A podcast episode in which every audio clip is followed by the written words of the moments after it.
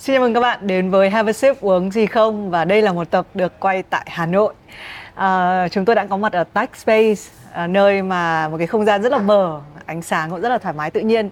Tuy nhiên các bạn biết đấy, đặc sản Hà Nội là thi thoảng ở bên cạnh sẽ khoan cắt bê tông, à, nhưng bù lại chúng ta có tiếng róc rách nước chảy, cá đang bơi đây có thể mọi người không nhìn thấy cá.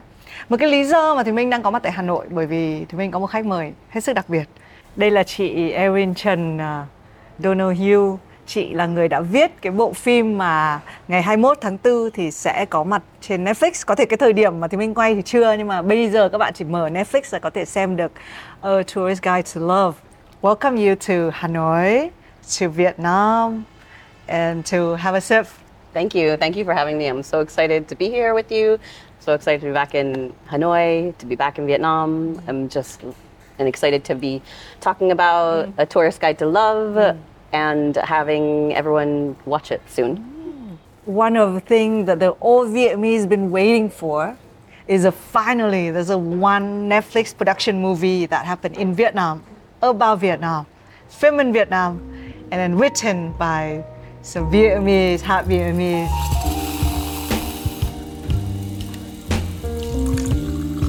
First, I think because it's have a sip, so I will. You chose one drink Yep. to be here at the show. It's cafe soda, is that right? Yeah. And uh, if the drink say something about you, Oh, right now it says that I'm jet lagged because. I just got in from Los Angeles yesterday, and so I needed a little bit of caffeine, and also that I like sweet things. Mm-hmm. And so yeah, I like sweet things in my life and something with a little bit of energy. and I could say that you're from the south to choose cafe soda, right? Because like I don't know why, but I'm, I'm from the north, so I'm, I'm always tend to choose some hot coffee. But then when I moved to Saigon, I realized that oh, people go on the street and drinking iced coffee. So is that is that? It's probably because it's so hot. yeah, yeah, need it to, is. It need is. to cool down a little Yeah. bit. Yeah. And then cafe it kind of, I think it's a Vietnam symbol as well these days. Like when we, it's so signature drink that that it say a lot. Do you usually would drink cafe soda when you visit Vietnam? How many times you in Vietnam? Uh, I've been to back to Vietnam. Let me see, one, two, three, four, five. I think this is my fifth fifth time Yeah? to Vietnam. Yes, um, and I always drink it when I'm here, and I drink it back home also as Oh. well in Los Angeles. We have the little, uh, the little espresso makers, so we Uh-huh. can in the condensed milk. So we make it at my house. Oh, Yeah. okay. But, I don't drink it all the time because it's too much, too much caffeine sometimes. But you know, you when you make it there, it's like because you you adapt it from Vietnam, or or just or you just came up with it. my mom Oh, uh, okay. would make it and you know when you go out to vietnamese restaurants there's a very big vietnamese population in los angeles so you go to uh, little saigon Mm-hmm. and have it or at any of the pho restaurants in Mm-hmm. los angeles So you we mentioned coffee and pho, which is like which is Vietnam. Vietnam. Which is Vietnam. the cool thing about a tourist guide to love, it's a new Vietnam. There's a coffee and pho in there. there they don't actually there used to be in i had a whole little joke about vietnamese coffee Mm-hmm. and a scene where uh, rachel drinks a lot of vietnamese coffee and uh, is uh, very energetic but it didn't we, we had to change things um, Mm-hmm. in the movie so there's there's no reference to the vietnamese coffee in the finished film Wow. but um, yeah, there was, and they there's a lot of food scenes. So there's not one specifically about pho, but you you see all of there's Mm. many shots of Vietnamese food because it's delicious and beautiful Yeah, and yeah, yeah. Oh my su- god. such a great part of the culture that we wanted to make sure Yeah, that that was part of it. Yeah, cool. And then uh, Tourist Guide to Love also, uh, uh, if you watch it already, then you know what we're talking about. But if you even just watch the trailer, you can get the story there. But then what you might not know is it's based on some kind of true story. So can you walk me through that story? So yeah, this this movie was inspired loosely uh, by my own love story, which is that when I graduated from college, my boyfriend at the time broke up with me unexpectedly two days before I was coming to Vietnam uh, for five weeks, and then eventually I was really uh, happy to be single, and then of course I then I met. So I was in Hanoi, and we went to my sister and I were here, and we walked into a bar, and there was nowhere to sit.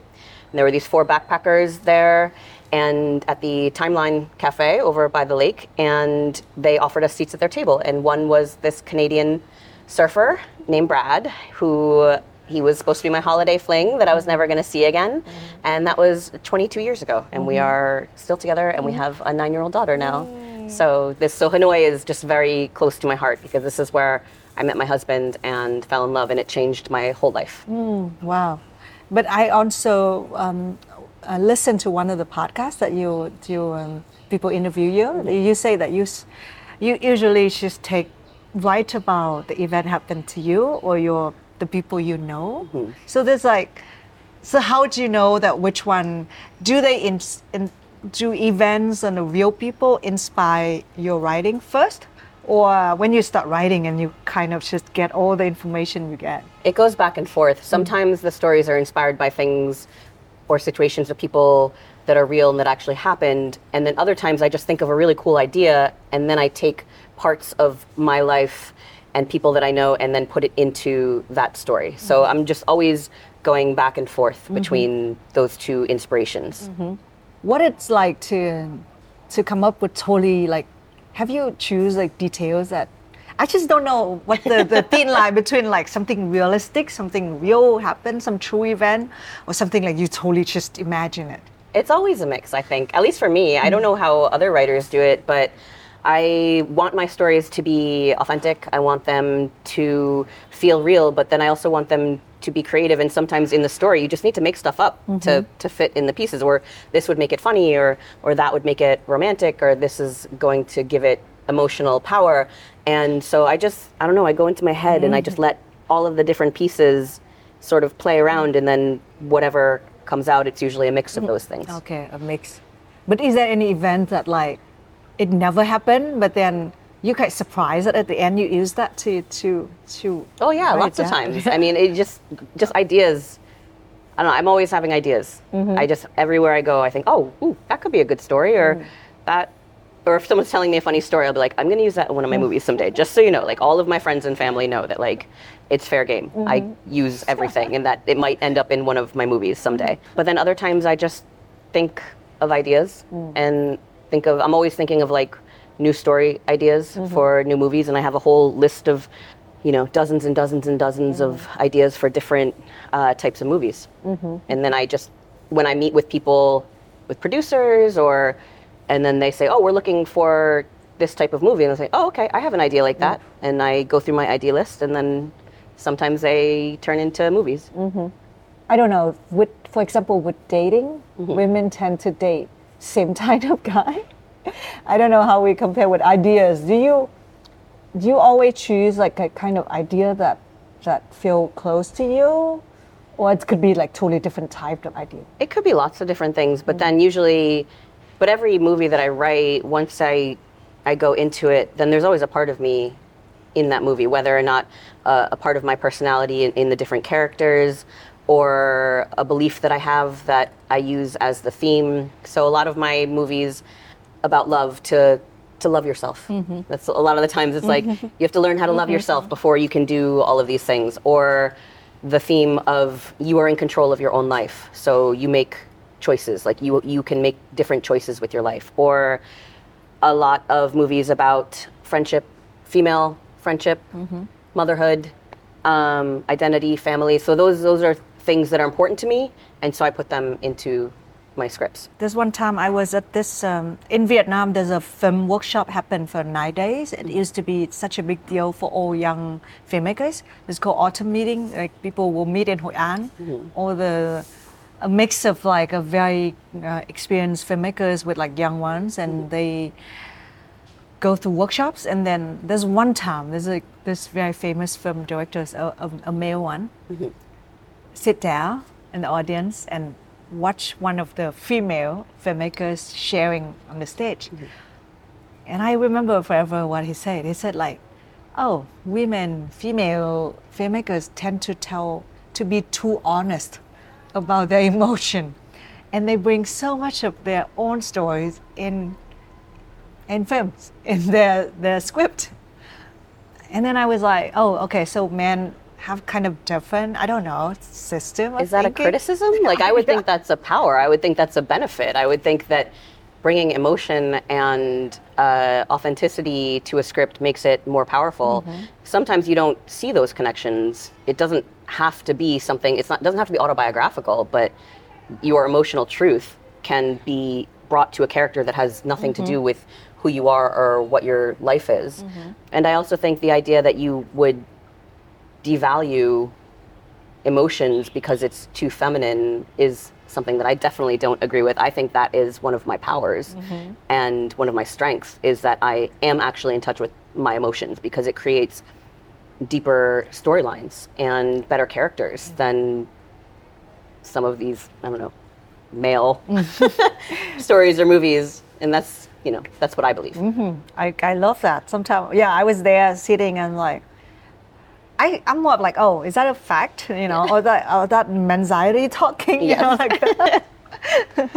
but if we, we're talking about women in film, it's like because I know that you've been to a talk that actually Netflix hold to, mm. you know, just talk about women in film on in in making arts, like like talking about that strength. You see that is that every woman feeling that with the young generation of women? Like more and more, we feel more powerful in I hope so. Mm. I really hope so because I can see it changing, and it's very different than even when I started out. You know, like twelve or so years ago. Just things changing and people wanting to hear more diverse storylines, and from women, from people of color, from different uh, sexual orientations, identities around the world.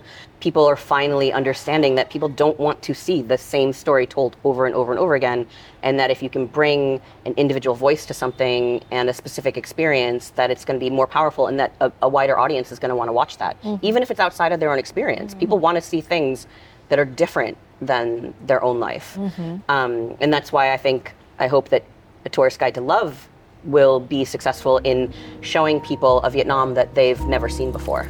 Yeah.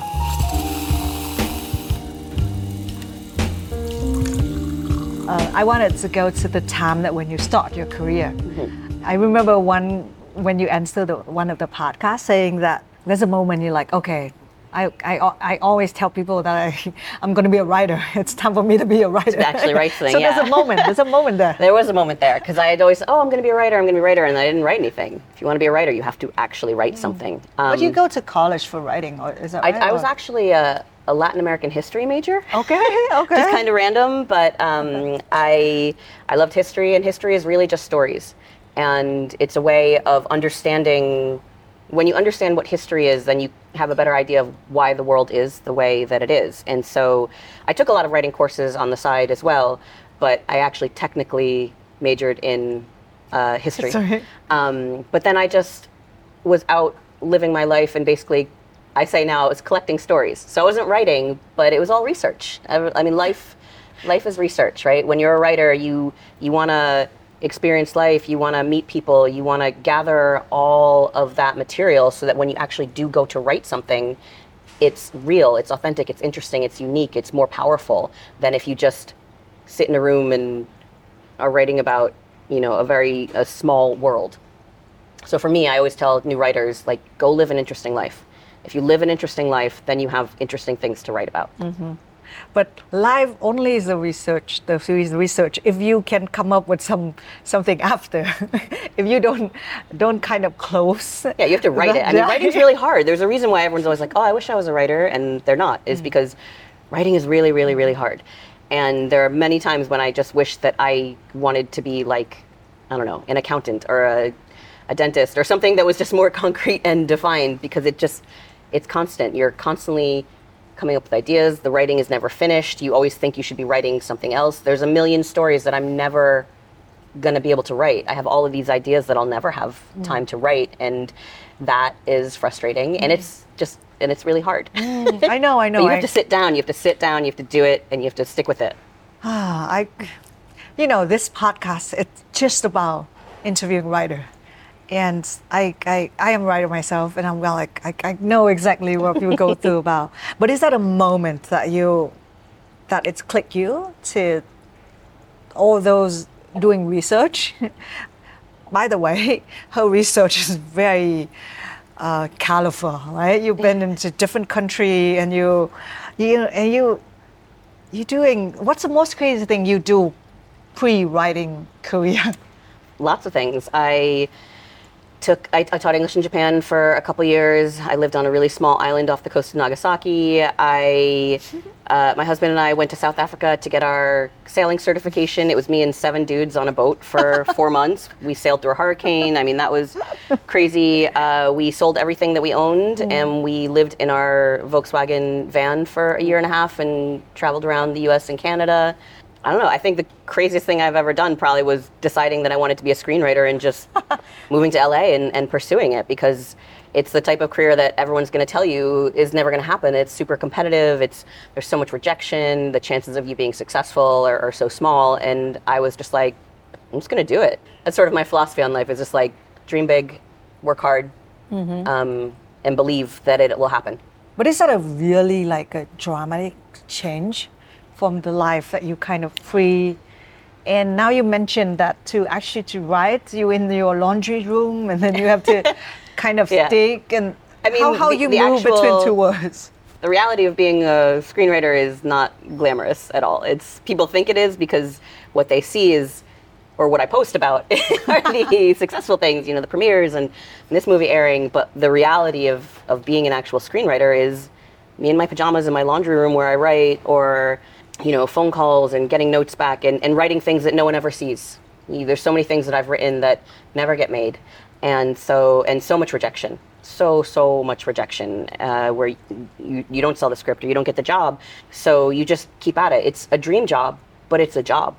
The grind of doing it, you have to do it. You have to keep doing it. You have to sit in front of the computer and actually write. You have to put the work in. And then hopefully the, the fun stuff comes along with that. Mm how many times exactly that you got rejected? Oh, like countless. There's so many, so many scripts that I've written that didn't sell, or pitches that I uh, wrote that didn't sell, or things that I wrote and sold and didn't get made, or jobs that I went up for and didn't get.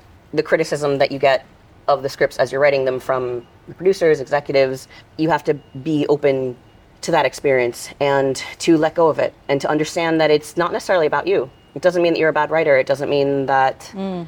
uh, you should quit.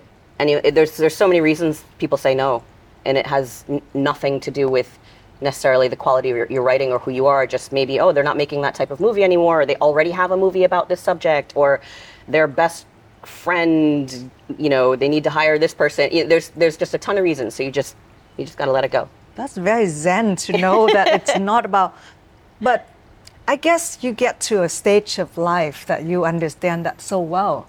I'm, I, I guess not every writer thinking that oh it's not that my writing maybe because maybe it's, it's their writing. I mean maybe yeah, maybe it's yeah. their writing. Yeah. I, have had enough um, objective positive feedback in my career. Like i know i'm a good writer. I know that i can get the job done. I know that i can do these things. And so i just have that faith in myself that I can handle whatever comes at me. Mm-hmm. And that's not just writing, that's life. That's mm-hmm. sort of, I just know that I can handle it. That's mm-hmm. sort of my, my life motto is like, I can handle it, I'll figure it out. But is there any moment that you so close to like, I'm not going to do this job? I mean, I've walked away from jobs. I've said, no, I'm not going to do that. Or taken a note and said, no, that doesn't work and this is why, and I'm going to do this instead. Um, and then there was definitely a time when I hadn't sold anything for, this is a couple years ago, I hadn't sold anything for a couple years, and we were almost broke. Uh, I wasn't exactly sure what I was going to do, and my three sisters sort of had like a intervention with me. They were really worried about me, and they were like, maybe you should just walk away. Like maybe you're done. You did a good job. You got these movies produced. You like you, you went after it. You did it. You've proved it. But maybe now is the time to to do something else. And I was like, I'm not qualified to do anything else. I don't, I don't, I don't know what, I can't do anything else. Before I was a writer, I was like a bartender, you know, like I, and I have a nine year old. I can't just, you know, bartend all night anymore in Hollywood. But I knew that if I just kept with it, something would happen and I had faith. And I, a couple weeks later, I sold um, a Christmas movie uh, to Lifetime. And then in the next year, I sold three more projects, one, wow. one of which was A Tourist Guide to Love you just have to believe in yourself. Wow. and keep going. Just keep, Keep going. But how you from the beginning know that you you are a writer? Uh, I don't know, I just always loved it. My dad was a writer, he was a poet, and so he always encouraged me and my siblings to go after what our dreams were. He had to put his dreams aside to raise six kids, and he was always very supportive. I mean, you had to get good grades, you had to go to good schools, you had to work hard, but it was never like you have to be a doctor, you have to be a lawyer. Him and my mom were just, they did whatever they could. We didn't have a lot of money, but they were always, they would figure out a way to, to help us in whatever we wanted to do. And so I just always had that level of support to go after and the work ethic to to do the work. And I love telling stories and I loved movies and TV. I just grew up, you know, watching all those movies. I worked in a video store in high school. It was always what I wanted to do. I just always knew that. Mm. Nice. But I think it's it's like have a father and then your Vietnamese mother is Yes. a writer too. Yeah, She- my mom she wrote a memoir. Yeah, she wrote a memoir about her life and growing up in Vietnam and the things that she went through and then meeting my father and falling in love with him. So it's a really beautiful book. And so yeah, both of my parents are creative, artistic people mm. and so they were very supportive of of my career. Mm.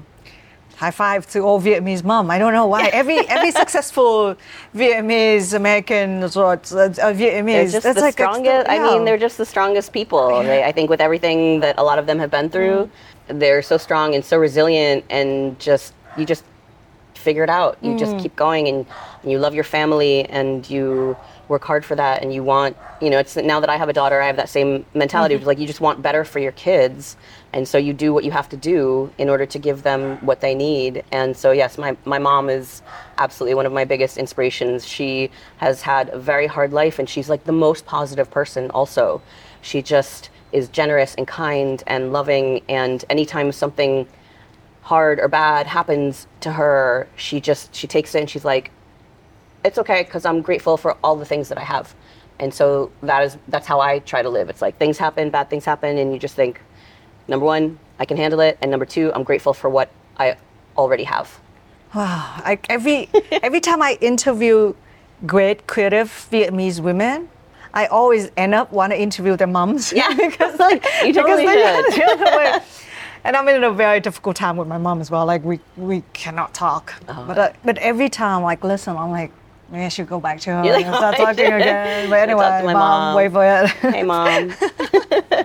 and your mom clearly very proud of you yeah, during she- this movie. She got to come out to the premiere in Los Angeles, and to be able to share that with her and to share it with my daughter was a really special moment for her to sit there in the audience and watch this movie on screen and to see Vietnam. She was so excited that that the movie shows Vietnam in this just beautiful modern way that isn't about the war and is about the people and the culture and the food and the beauty and that everyone's going to be able to see that now and see Vietnam the way that I see Vietnam.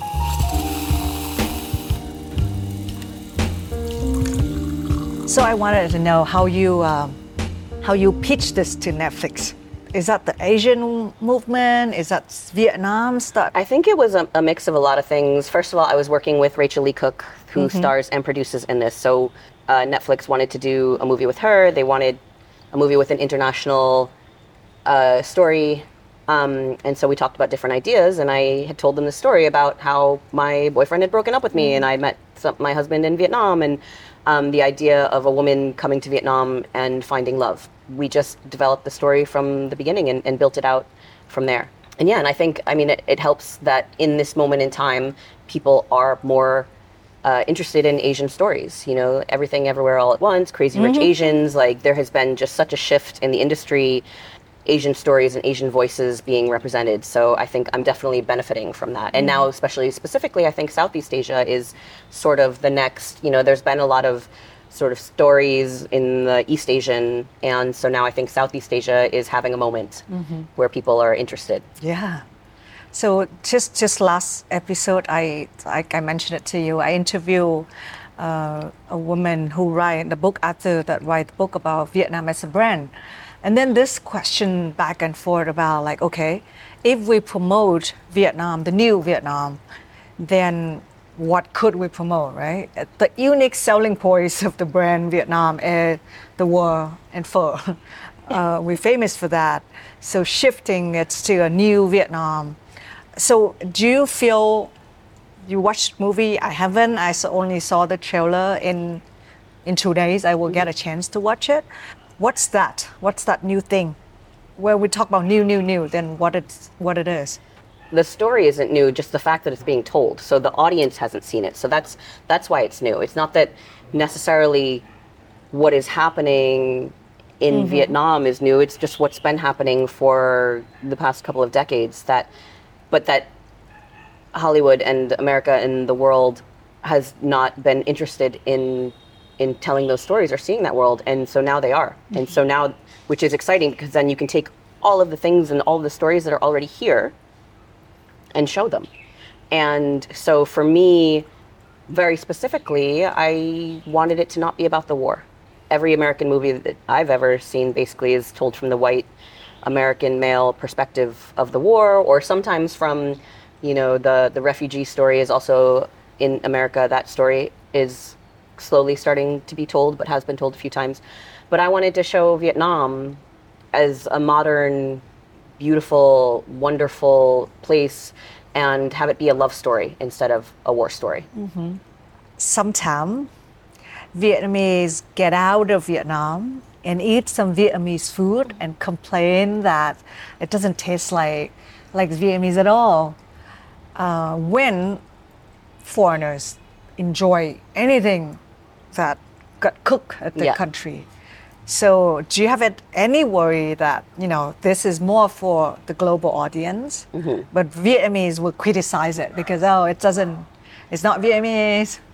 I mean, I don't have control over that, and I hope they don't because there were a lot of Vietnamese people involved behind the scenes, and the intention was for it to be as authentic as possible. But it's only one story. It's not, and that's one of the problems with when there is not enough representation is that suddenly there is so much pressure on this one story to represent every Vietnamese experience and it's not there's Vietnamese people Vietnamese Americans Vietnamese you know living in other countries there are so many experiences and it's no one's the same so you can't you can't just have one story and that's the same thing like in american movies where there was like the one asian character and so that one asian character had to be like every asian and so if you made them too nerdy or too smart then it's a stereotype but if you made them into a criminal then you're making all asians are criminals so there's just a lot of pressure so now i'm hoping that with more vietnamese stories being told that that pressure is lifted and, and that we have the freedom to explore all of those different storylines but everyone's going to criticize. There's always there's no one loves everything and that's okay. Mm-hmm. I just i know what my intentions were. I know what the intentions of netflix and the producers and the actors and so that's enough for me to know that we were we are trying to show vietnam in a positive complex dynamic way. Mm. So it's most important is the story to be told first, right? Yeah. Before anything. I, And maybe I- this one opens the door Yeah. for and yes it is for a global audience and it's a romantic comedy and it might be a little bit shiny and and fluffy and make it easier for people to uh, enjoy but you start there and then hopefully that creates a level of interest that then you can tell other types of stories as well. Hopefully the success of this movie will Yeah, bring forward and open the doors for other people And I hope Vietnamese, when watching the movie, not with the mindsets of like, I'm gonna see what Netflix is gonna do in Vietnam. It's more of like, oh my God, finally, there's a Netflix film in Vietnam and written by a Vietnamese. Sorry, um, but and it looks beautiful. Like, I mean, I can't wait for people to see. I mean, Vietnam looks. The director, the director of photography, they just did such an amazing job of capturing the actual physical beauty of Vietnam because it's just the landscapes are gorgeous, the cityscapes and the setting, you know, Hoi An, mm. um, and everything. It's just, mm-hmm. it's beautiful. Mm-hmm. Well, I heard that there's like 200 Vietnamese staff working on the on the whole crew. Yep. And then you visit when they were filming this, right? Yes. And then how's your experience? That was amazing. I, mean, I heard that you in the movie. we are in the background. If during the beach scene, in the very, very background for like one second, me and my daughter and my husband are like playing on the beach, and so now I'm I'm a movie star. And like it's really, I mean, it's the most important scene in the whole movie. Okay, clearly, okay. is that one scene with those people in the background. but no, that I mean that was super exciting. Like I said, most of the time being a writer is not glamorous at all, but to actually be on set, to watch the hmm. things that were just ideas in my head, watching them come to life, and seeing also like all the people involved and all the jobs that were created by this movie and the money that was brought into the Vietnamese economy, and then thinking about hopefully the money that will be brought into the Vietnamese economy through tourism or through other productions that now that we've made this here, people have more experience and, and hopefully it will open up the Vietnamese film production world. That made me feel really proud that I could mm-hmm. be a part of that. That mm-hmm. um, and I told that to my daughter. You know, I was like, this all started as an idea in mommy's head, mm-hmm. and if you dream big and you work hard, then then these things they can happen. Those dreams can come true. And there's a Netflix at this time when they're launching the movie, they also conduct a lot of workshops for, for filmmakers in Vietnam. Young people can pitch the idea or, or know how to pitch the idea. But that's why I'm gonna steal one question from the from the student. We just we just uh, did it before we moved to here. We walked to here. You know, when we're talking about romantic uh, comedy, it's it's popular in the 90s and 2000. And is that a challenge for you at this time uh, when people talk a lot about AI and other things and futuristic kind of theme or like all kind of you know heart and you know uh, conflict of, of the scene, but here we talk about kind of romantic comedy. Is that a challenge or or the how to be you know still? I mean, it's, it, it is a challenge just because when you write a romantic comedy, you sort of know what the ending is, right? Like, or what you hope to be is that they get together. You know, mm-hmm. they're going to fall in love, they're going to get together. So, how do you make it interesting along the way? And that to me has always just been through creating interesting characters and characters that you want to, you believe that they should be together and you want them to be together. And then setting them inside of a unique, interesting world. And if you bring all of those elements together, I love writing romantic comedies because I like making people feel good. I think that in this world, with all the bad things that are happening in this world, I think people need more happiness. They need more joy. They need more love. Like love is such a it's a universal emotion. Every culture, every gender, every person. I mean, even animals. You like watch the animal. You know, like the you can see like love is just universal and and it's the reason. It is the purpose for me of of life is to give and receive love. And so if I can write a story that makes people connect with that emotion, then that's um, that's what I want to do. And I remember there's one saying that every story is a love story with different scenario. Mm, yeah. So here maybe it's still a story people can expect and know the ending, but then it's happened in Vietnam, right? It's like it's quite it's quite special, unique. Every love story, I think, is mm. unique and special, and so it's just trying to find a way into that story mm. and a way to have the audience emotionally connect. I mean, that's my purpose as a writer. That's what brings me the most joy as a, a person is to emotionally connect with people in real life, and then as a writer to have the audience emotionally connect with the characters and the story that mm-hmm. I'm telling. Mm.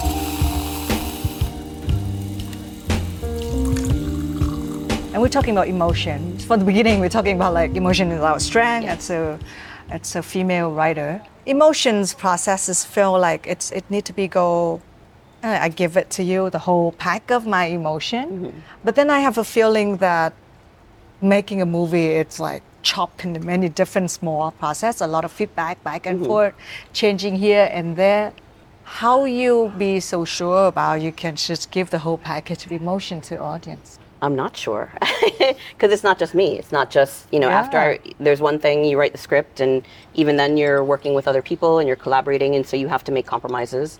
And then when it goes into production, there's the director, there's the the actors, there's the uh, producers, there's the editors, all of those other pieces that are part of the storytelling process that I don't have control over. So you hopefully are working with people that uh, share your vision and that you trust and that will hope that it will create uh, a story that was the one that you wanted to tell. And sometimes that doesn't happen, and you just have to let it go and be grateful for the experience. Do you been? Do you have four movies? Is that right? Uh, this is the, The sixth movie sixth that I've movie, had yeah. produced. Yeah. And then how you? Uh, how's the feeling? like, because you know, you started it, and then it's a lot of things changing in between of making it, and then the moment you're at the premiere. I mean, it's so exciting. It's this whole process has been amazing, and of everything that I've ever written, this is very definitely just the most personal and the most uh, gratifying thing that I've ever done. So to be sitting there at the premiere with you know my mom, uh, in between my mom and my daughter, and then my husband and uh, my sister and brother-in-law were there also, and then some friends like, and then just uh, a lot of Vietnamese people in the Hollywood community, and then other people involved with the film. It was, it was just amazing. It was a dream come true. Like it, it literally was. I was in the moment and just had to like take a deep breath and really take it in and appreciate it. That because it's a lot of hard work and it's a lot of, like I said, a lot of hard times. And so when the good things happen, you have to really appreciate it and let yourself. I don't know, feel proud, mm-hmm. feel acknowledge the work that went into it, and then just enjoy it. Mm-hmm. Just sitting there and enjoying it, and it and watching it and the audience and their reactions and to be able to finally share it with people to be able to finally have people see this movie mm-hmm. that lived in my head for so long um, it's just really it's a very exciting time in my life right now Yeah. And I can I can feel that it's a good movie. That's why you have this good energy. i hope so. I hope people think it's a good movie. I think it is. And the feedback that i've gotten from people is that uh, that they really enjoy it that and Rachael Rachael Leigh Cook is amazing. She's so good. And Scott Ly who's the romantic lead um, is wonderful as well. And i'm excited for for him to have this moment as well. And for people to fall in love with Rachael and with scott and vietnam I, I, I don't I don't know if there's existing the, the Vietnamese community in the film industry. Is mm-hmm. that is that any like do you guys talk or do you guys mention Vietnam or you know I mean, I'm meeting people now. Uh, This uh, yeah, coming yeah, coming over yeah. on this trip, I'm meeting a lot of uh, of people involved in the Vietnamese film community, and then also I know some people back in Los Angeles. And um, Dustin Nguyen is uh, Oh, yeah. so he is a producer, consulting producer on this. And um, we connected. We have the same agent actually, and Oh. he was on a show. My brother-in-law is an actor. He's on Warrior on HBO, so he knew Dustin. And my agent connected me with Dustin at the very beginning of this process. So he gave a lot of feedback, and I know he was living and working here and making movies Yeah. here for years and years and years. So his experience um, and his advice and opinion was really just very valuable to me. And so I know that there is a, a, a thriving community here, a domestic community in Vietnam, and I'm excited to meet more people and to see more um, uh, Vietnamese movies. I also, uh, my friend uh, produced Mica. Mm, oh yeah. Uh, my oh, friend Chen, Jenny Le. yeah, Jenny and, Trang Le. and, Oh, uh, do you know. Jenny? Yeah, yeah, okay, yeah, yeah, Jenny's my girl. Shout out Oh. Jenny and and and Ham is the director. He was in a a group called Club O' Noodles years and years ago, a performing group with my sister Mora. Uh, in New York years ago, so she knew him, and then met Jenny, and so I went and I saw Mica, which I love. My daughter loves. It's such a beautiful, wonderful family film, Yeah. and uh, so yeah, like I'm excited Yeah. that there's more movies like that coming out, and just for for those vo- like I said, for those voices to be heard, and hopefully, if this movie, if Tourist Guide to Love, brought a level of experience to the cast and crews in Vietnam, so that more international productions can be filmed here, Yeah. that would be wonderful. Yeah, yeah. And the, the it's like going And the to- Sympathizer, yeah, yep. And, the, and then the new uh, uh, series like quite hot on Netflix, Beef. There's a Hồng Oh yeah, Beef. yeah. I I'm gonna I, I haven't seen it yet. I'm saving it. Um, but yeah, Ali Wong is Mm. Yeah. like my hero. I love her. She's incredible. Yeah. Um, so I do think that there are a lot more Vietnamese voices out there, like in Hollywood and around the world, and I'm excited to, you know, be a part of of that Mm-hmm. community. And the, the interesting thing is, I, I, I listened to your podcast at the time that you did not know that A Tourist Guide to Love gonna be produced yet. Like Yeah. you, you thinking of that, you know, that idea. Uh, now the movie is out. What's next for you?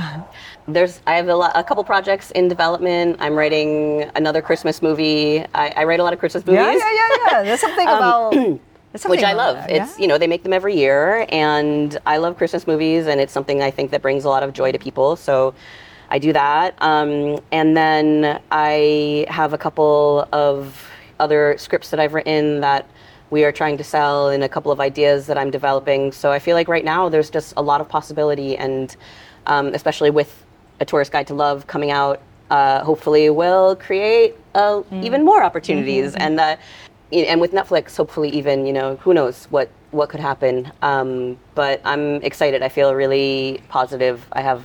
Like I said, I have all these ideas, and I'm meeting with all these people, and so and hopefully some of them will be centered on Vietnamese characters. Or I would love another one to be filmed in Vietnam, so I get an excuse to come back yeah, yeah, here yeah. um, and film another movie here.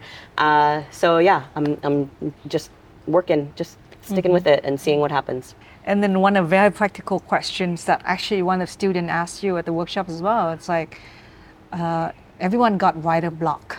What is your Yes. tip on that? Writer's block, yes, because writing is hard. As you know, writing is hard and it's very easy to procrastinate and to put so much pressure on yourself that you uh, get frozen. What I, you know, what I said to those students is you have different things that sort of get ideas rolling. So for me, it's walking. I go for these really long walks and I just let things bounce around. I let the ideas sort of play out and, and follow different paths and try to figure stuff out. Uh, I Playlist of music? I play music. I mean, so I'll get I'll play a list um, of music that ho- inspires the type of emotion I'm looking for. I set deadlines for myself, or if I have a deadline with a, a producer or my manager, that helps to have that external pressure. So maybe join a writing group where you have, you know, you're supposed to complete certain things at certain times. Uh, and then also just don't try to be perfect. Don't try to make every word that you write the perfect sentence, the perfect scene. Just get it out of your head. Get the ideas out of your head. You can always go back and fix it. Writing is rewriting. You're always going to have to. So you might as well just get it down on paper. And then the last thing would be to be gentle with yourself and be kind to yourself. Don't put so much pressure on yourself and just understand that your process is your process and whatever however that works for you and everyone's different. Just because you didn't finish the story or do what you're supposed to do or the, the screen didn't work out or this person criticized it doesn't mean that you're horrible. And then just keep going. Just be persistent. Sit down and write. Just do the work. So all of those things hopefully gets mm-hmm. you past that point. And just mm-hmm. go out and live like be inspired. Just like go if, if it, the writing is not working sometimes it's like okay go do something else. Mm-hmm. Get yourself out of that bubble. And then and something might click mm-hmm. when you're you know having dinner with friends or shopping or going to the beach or traveling you know that all of those things get outside of your bubble. Life is a research. yes life is research. Everything is research. And inspiration. Every research and inspiration you know. Mm-hmm.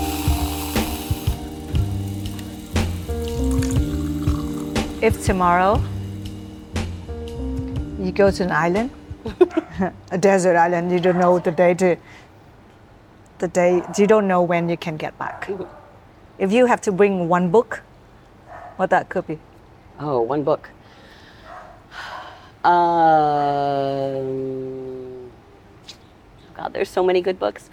uh, one of my favorite books is The Alchemist by Paulo Coelho. Hmm. Okay. they Uh, got it's got translated to Vietnamese and then it's sold like so yeah, many it's a it's a very simple yeah. story, but it's uh, it's always inspired me. Uh, treasure Mm-hmm. is all around you. That your life and your choices, Mm. that the universe is conspiring for you, but you Mm-hmm. have to sort of go out and meet it halfway. Uh, I give that book to a lot of people, Mm. especially younger people, because it's like the type of thing that I wish I had read earlier in my life to be Mm-hmm. inspired by and to have that mentality of um, being open to experiences and following your own path. Mm-hmm. So probably that one. Although I've read it so many times, so it would uh, maybe I should pick a book that I, I haven't read because if I'm stuck on an island, need some entertainment. I love that. It's like the, the this simple question tell a lot about people who Yeah. choose like what kind of book. There's people who try to survive. And they will oh yeah, oh yeah. I should I should read a survival book. That's No, what I should then you- have. no, but it, it tell a lot about like you always go back to what very close and dearly to you. Mm-hmm. Uh, but if you choose just one movie to watch on that island, Oh, oh my, that that's that's even harder. Uh, a movie that I let me see, a movie that I could watch over and over and over again. Christmas movie, I guess. No, no, no, no, no. It would it, honestly, actually, the movie that I've probably seen the most is The Princess Bride. uh, The Princess Bride. Growing up, that was one of my favorite movies, and it's just I quote it more than anything. I it's funny, it's touching. Um, there's adventure and romance and all of those things. So I guess yeah, Princess Bride. Oh. okay, last question. Okay. Still on that island. Still on the island. Okay. if you have to write a screenplay. Write a screenplay uh, while I'm stuck on the island. Yeah. Oh, uh, it would probably. I'm like, would it be? I'm trying to think it would be a movie about being stuck on a on an island. Probably one where I got rescued. and um, I would just I would go into full fantasy world maybe and uh, write a script about. Um, yeah, probably living on a on a desert island. It would be, and then how I got off the desert island because maybe it would it would trigger some ideas on on how to get home again and. But not stay in the island forever and become start a tribe or anything. No, I'd want to. Go back. I want to the- go home. I'd want to find my. I'd want to go back to my family and my friends, and I. Yeah, I wouldn't want to be. I wouldn't want to be stuck there alone forever. I would want to go find a way home. Thank you very much. Thank you. This is I wonderful. think this is like this is home for you. You kind this of this is a home for me. home. Vietnam Yeah. feel even uh, like I think I, I spoke with you about this earlier about how growing up half Vietnamese, growing up in an all white town, I had a, a hard time sometimes connecting with my Vietnamese identity. And uh, every time I come back to Vietnam, it feels a, a little bit more like home to me or even the first time that i came here it felt like home. It was something about it that i was like and meeting my family for the first time here and, and they're my family you know like even though we don't speak the same language it just that bond it was there. The more people i connect with in the vietnamese community uh, and the stronger those relationships become it um, it really it means so much to me and it really strengthens my identity because people always make me feel or i always feel like i'm not vietnamese enough. You know i don't speak vietnamese. I don't look vietnamese. Um, i didn't grow up surrounded by vietnamese community.